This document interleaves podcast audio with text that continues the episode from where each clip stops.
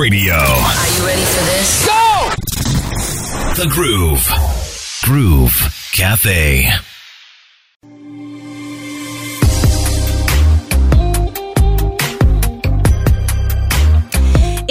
The Groove Cafe right here on RX Radio. I am Crystal, always excited to have these conversations with my guests. Today, I have a clinical psychologist and wellness coach joining me. She is the founder and director of Lisa Safe Haven Foundation and the host of Lisa Talks, an online mental health awareness initiative. Elizabeth Atim, welcome to the Groove Cafe. Thank you. Thank How you. are you? I'm good. Thank you for joining me. I'm just excited. I'm just excited to talk to you. How is your day going? My day is going good. I have been on leave, so I'm back excited. And Are you just back from leave today? Uh huh. Today is my first day. Lucky are those. so, so tell me a bit about your journey. Are you Ugandan? Yes, I am Ugandan. Uh huh. Born and raised. Mm, born and raised in Kampala, but I'm from uh, Oyam. I'm Mhm. Elani. I'm Okay. Elani. Mm-hmm. Yeah. Um, my mom is from Mbale, but my dad is from the north, from Savannah side. So Okay. So you are a clinical psychologist by profession. Is that Yeah. something you thought you wanted to do when you were 10 years old? Like really? No, not at all. What did you want to be then? A dancer or what? no, like I, I, I think I wanted to be um you know, working in the bank because I had a sister who was working in the bank Oh. and like, you know, she would dress up and look smart and all those things and I was like in the bank, that's my Uh-huh. place. Wear those nice place. suits huh? and high heels. Yeah. Okay, where were you? Where did you go to school?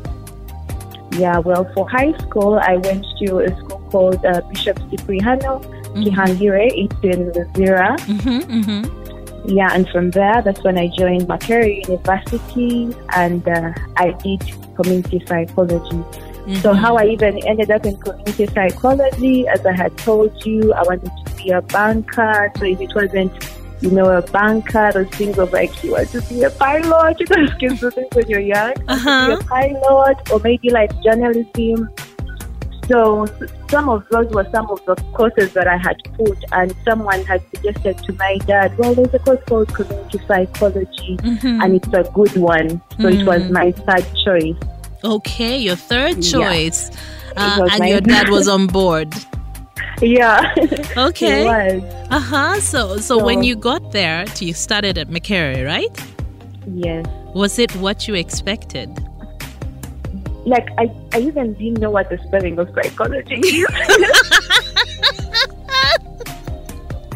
if you were telling me to spell psychology, I would have spelled different stuff. But when when I got there, when I got there, it was like the course was just so amazing. Mm-hmm. And you know, maybe just seeing with this particular lecturer that came and she was like, I am Nakalawa and I'm your lecturer for this, this and that. And um, you know, a clinical psychologist, master's student and all that. And I was like, wow, Mm-hmm. I want to do clinical psychology. But for me, you know, what I was learning about psychology and the mind and behavior helped me, you know, understand myself, be more aware about who I was and whatever I was going through in the Mhm. moment. And I wanted to learn more. I wanted to know more. And for me, it, it was towards the end of finishing my under, undergrad degree when I lost my dad.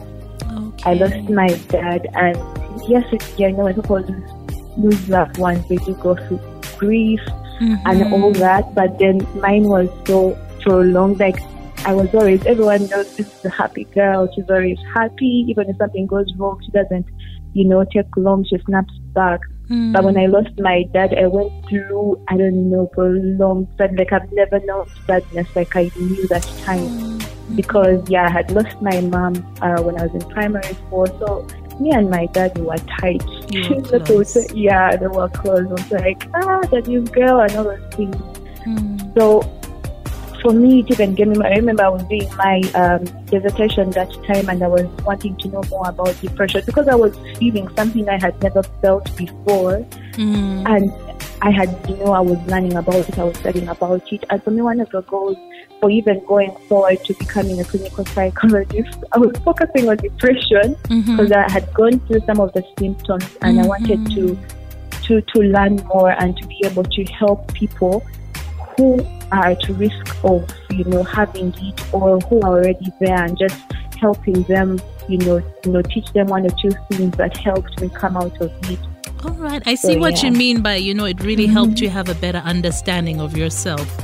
Because Yeah. grief, the grieving process is different for everyone. You know, some people mm-hmm. think, you know, after a few weeks, a few months, you should be able Yeah. to just move on. And it, it's different for everyone. And I guess in the same Yeah. way, depression is different for everyone as well.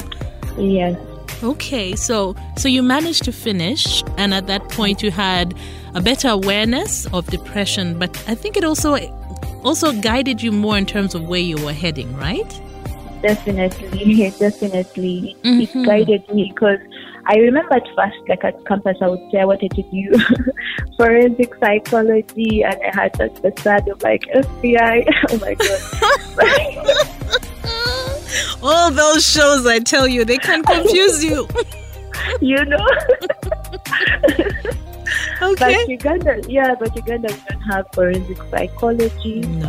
Mhm. So of course clinical psychology was my other my other option. okay, okay. Yes. So, so when did you start? Uh, you know, Lisa Safe Haven and Foundation. When did you start that? Because okay. And to Mm. become a wellness coach, what what needed to happen for you to become a wellness coach? Mm, I think a lot, a lot of learning, but also the will, the willingness to serve, the willingness to give back, because not all the people that need our services look for them.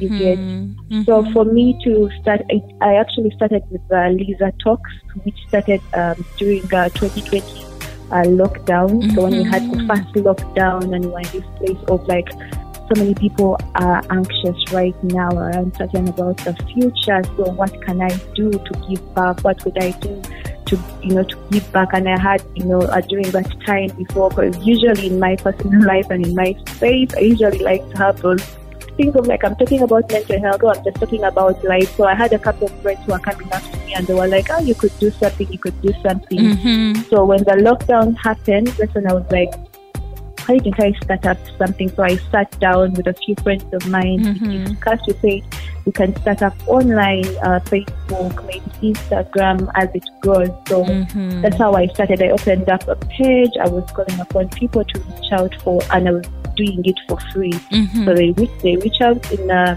the inbox, on therapy. You can have it on Facebook or on, on WhatsApp. Wow. So that's how, it, okay. yeah, Okay. so it was, yeah. So you really looked at mental health awareness, and yeah, it's considering what the world was going through. I think we we all know that Mhm. it's important to have these conversations around mental health. Um, Yeah. A bit of your background: you worked at Butabika Hospital, at a mental health clinic as well, and you Yeah. and a number of projects. Can you tell us about that? Yeah, well, uh, of course, uh, when you study to become a clinical psychologist, it's mandatory. So even in school, I had practicum in Butabika where you're Mhm. literally seeing patients, you know, working. And for the practicum, you're learning, but of course, with time, you're, you're doing the, same, the real thing, the real deal. So I was there for a year. Mm-hmm. Then also at Mulago was a mental health clinic. I was also there for a few months, Mm-hmm. and that's when I got an opportunity to work and serve with uh, UN Women under that uh, the project, the Super Cities project. So of Well, that was under even- KCCA at the time.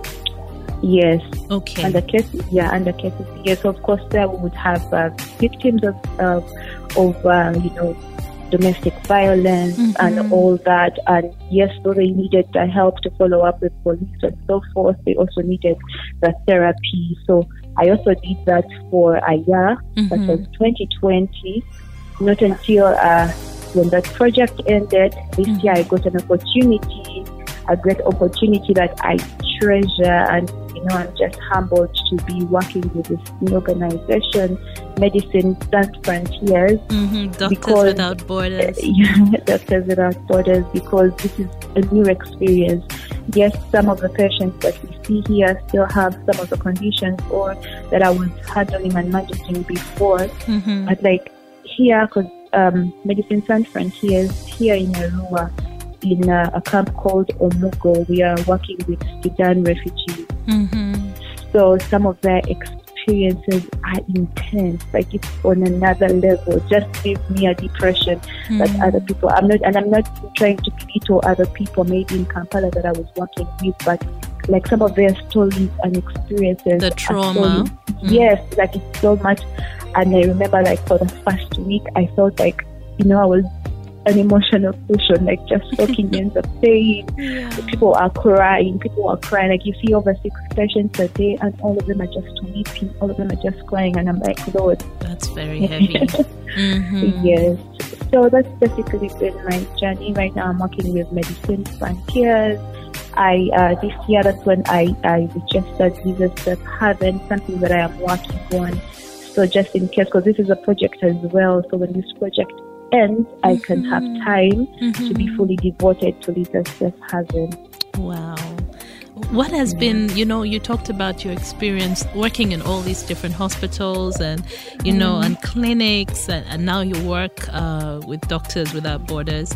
Um, what has been the most eye opening thing for you on your journey, especially working as a wellness coach and a clinical psychologist? Well, one of the eye-opening things is, is first of all, like you need to continue learning. You need to continue doing research in this field. Like, Mhm. yes, you know, yes, the conditions may sometimes look alike, but they present different different people. Okay. So, Could you give an example so- of that? Well, as I said, of course, as I was comparing with some of the clients I was having in Kampala, Mm. and the ones that I am having here, depending on the context of what made them get PTSD or you get now, for example, let me say this one the, the Sudan refugees, it could be war and all those things. Mhm. And in Kampala, it could be something else, but they definitely have symptoms of PTSD. So knowing that it's still PTSD, Mm.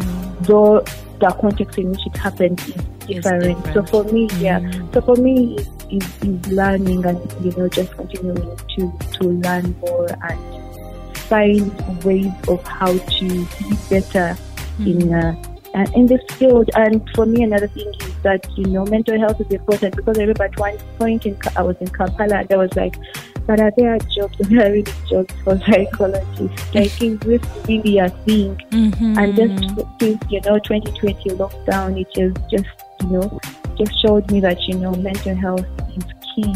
Psychologists are necessary. Psychiatrists are necessary Very. in this country, in this generation. So for me, it's something for me to be proud of. Mm-hmm.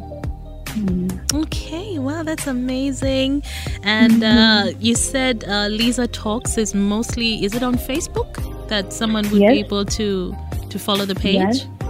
Yes, it's currently on Facebook as Lisa Talks and mm-hmm. on Instagram as Lisa Talks as well. And on Instagram as well. Okay, so since you're talking about mental health, as we wrap up, can you, mm. you know, we keep talking about how when it comes to our bodies, we need to take care of our bodies, feed our mm-hmm. bodies, nurture our bodies. Mm-hmm. And then we keep saying, you know, that's kind of the same thing with mental health as well. You must take care of your mind and your well being. Any tips for that? Well, definitely, of course, as you have mentioned, you may take, you know, good care of your body, but at the end of the day, you know, how, how you think and how you feel will affect your body. So if you're just taking care of your body and not what your mind is trying to say or how you are feeling, Mhm. then you are not doing it all.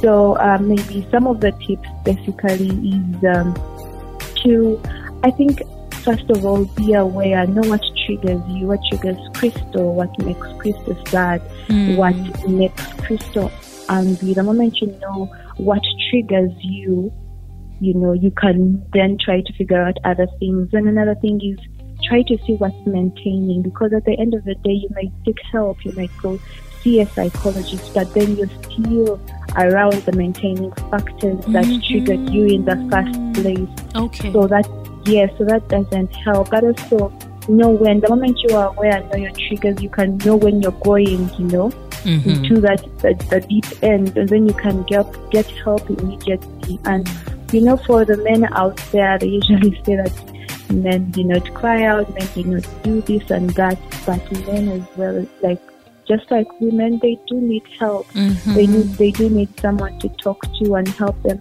figure out, you know, whatever is going out. So definitely seek help. But there's so many tips that I could give that will help you physically and mentally. I can't finish them all, but just be aware, know your triggers, you know what maintains it, and and seek help when you can't figure it out. Seek mm-hmm. help. And some of the indicators that you can know that your mental health is just, you know, going down if you start having sleep issues, like sleep is important. As long as you find yourself three days in a week you're not sleeping well, Mhm, mhm. you're preoccupied you're preoccupied with thoughts, your appetite is going, Mhm. you know, you're just filled with negative thoughts, negative feelings, you're now withdrawing. That's a sign for you to talk to someone. Mhm. Seek seek help.